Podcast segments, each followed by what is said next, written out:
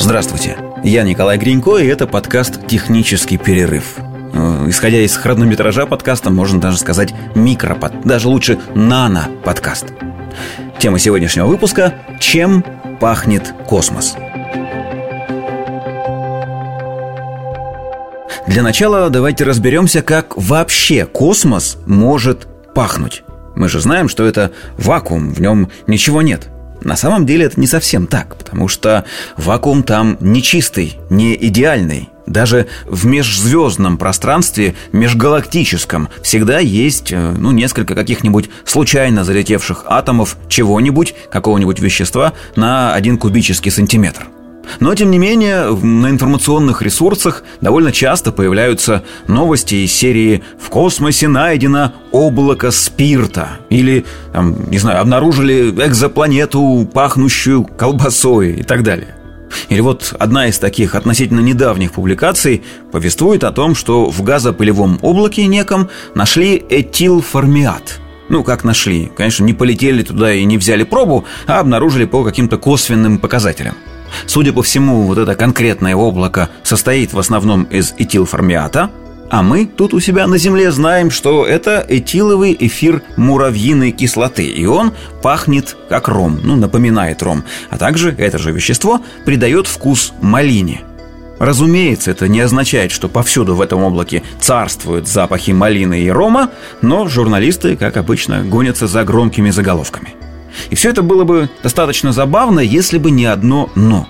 Многие космонавты, выходящие в открытый космос, в один голос заявляют, что космос имеет собственный запах, который невозможно ни с чем перепутать.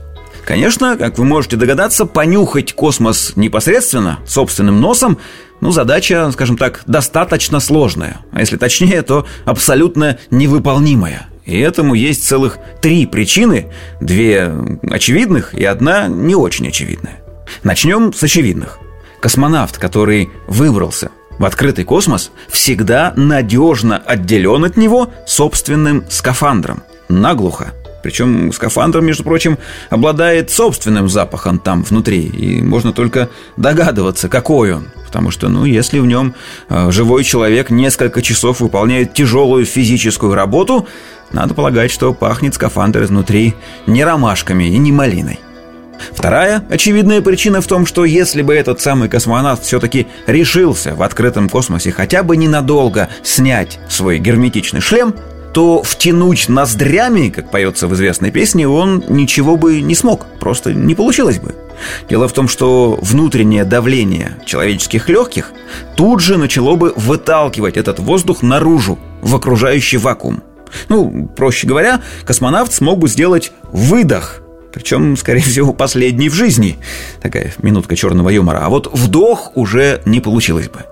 Ну и не самая очевидная причина заключается в том, что, собственно говоря, ощущение запаха, что такое запах, это реакция нашего организма, наших чувствительных клеток внутри носа на определенную концентрацию определенных молекул.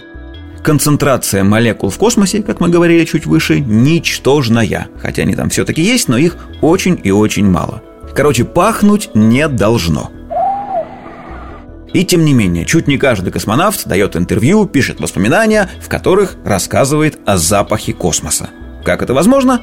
Дело в том, что ощутить вот этот внешний аромат можно в шлюзовой камере космического корабля – ну, то есть космонавт из вакуума заплывает в шлюз, закрывает его за собой, туда накачивается воздух из станции. В этот момент космонавт снимает шлем скафандра и вдруг с удивлением обнаруживает, что вокруг чем-то пахнет. Каждый раз одним и тем же, чем-то непривычным. Одним из первых об этом рассказал американский астронавт Кевин Форд еще в 2009 году, и у меня есть даже вот цитата. «Это было не похоже ни на что, что я раньше чувствовал, но я никогда не забуду этот запах». Конец цитаты.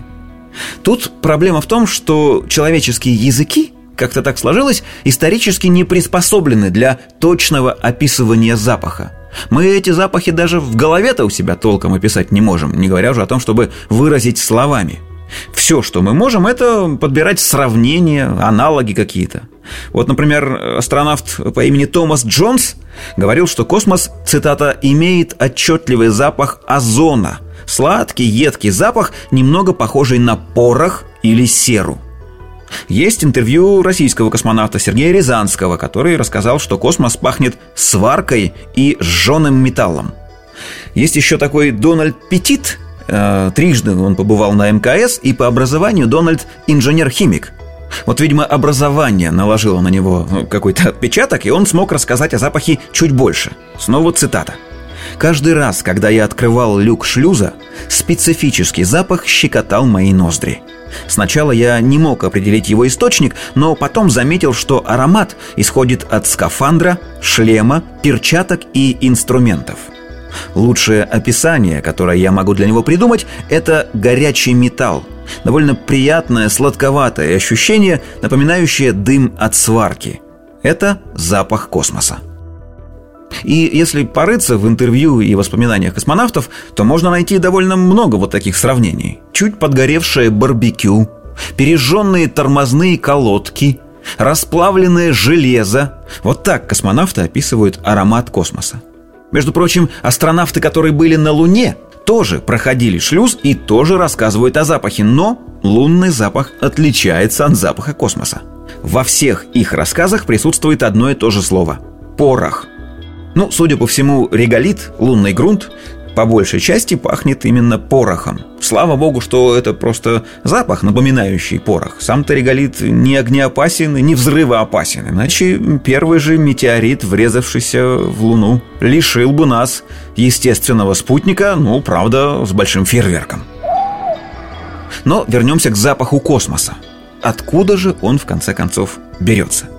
На этот счет у исследователей есть две теории – Первая такая. Причина в одиночных атомах кислорода, хаотично летающих по космосу. Еще раз, атомы различных веществ есть даже в межзвездном пространстве, просто их очень мало. Атомы самые разные. Сегодня считается, что самые распространенные элементы во Вселенной, ну то есть включая звезды, планеты и все остальное, это водород, его там около 73%, и гелий, его 25% остается 2% всех остальных веществ. И среди этих 2% где-то мотаются одиночные атомы кислорода.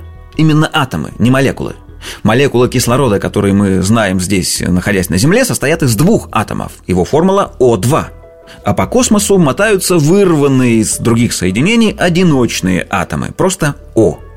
Так вот, считается, что попав в воздушный шлюз космического корабля, атомы кислорода начинают взаимодействовать с молекулами кислорода. Из-за сильного перепада давления эти одиночные атомы О присоединяются к молекулам кислорода О2, образуя О3, то есть озон. И согласно вот этой первой теории, именно запах озона ощущают космонавты, вернувшиеся из открытого космоса. Честно говоря, я в своей жизни как минимум несколько раз ощущал запах озона. Чаще всего в поликлиниках, рядом с какими-нибудь процедурными кабинетами. И мне почему-то не кажется, что этот запах напоминает подгоревшее барбекю, пережженные тормозные колодки или расплавленное железо. Что-то здесь как-то не склеивается. И на этот случай есть вторая версия, которая мне нравится гораздо больше – Согласно этой теории, запах космоса создают умирающие звезды, взорвавшиеся сверхновые. Все мы знаем, что взрыв – это один из жизненных циклов всех практически звезд. Рано или поздно они взрываются – высвобождают при этом огромное количество энергии и невероятное количество вещества. Ну, просто оно разбрасывается в окружающую Вселенную. И во время этих взрывов образуются соединения, некоторые из которых известны нам как полиароматические углеводороды, сокращенно ПАУ. Сегодня считается, что около 20% всего углерода в туманностях Вселенной как раз и существует в связанном виде, то есть представлено в виде этих самых ПАУ, полиароматических углеводородов. Эти вещества находят в метеоритах, но они есть и на Земле по умолчанию – Например, в пластах каменного угля или антрацита. А еще они выделяются как э, продукт неполного сгорания во время лесных пожаров. Так вот, эти самые ПАУ после гибели звезд миллионами лет носятся по всей Вселенной. И, в конце концов, крохотная-крохотная их часть оседает на скафандрах космонавтов, на их инструментах и вообще на самих космических аппаратах. То есть, другими словами, космос наполнен гарью от колоссальных взрывов. И космонавты после шлюзования чувствуют запах взорвавшихся сверхновых. По-моему, круто. Между прочим, на свете существует такая компания, которая производит парфюмерию. Она называется Omega Ingredients. И три года назад НАСА обратилась к директору этой компании Стивену Пирсу с просьбой воссоздать запах космоса для своих учебных симуляций. Ну, то есть они хотели сделать присутствие космонавтов на тренажерах максимально приближенным к реальным условиям, вплоть до того, что в шлюзовых камерах должно пахнуть космосом. Пирс опросил множество космонавтов, составил какую-то смесь из пережженных тормозных колодок и запаха сварки, потом дал, как это говорят сейчас, послушать эти, эти ароматы космонавтам, которые действительно чувствовали этот запах. Они внесли какие-то корректировки, и в конце концов запах космоса был изготовлен. А незадолго до этого, тоже для симуляций, Стивен Пирс и его компания выполнял для НАСА другой заказ – воссоздавать для них запах Луны – по той же самой схеме, опрашивая астронавтов и внося какие-то корректировки в запах пороха.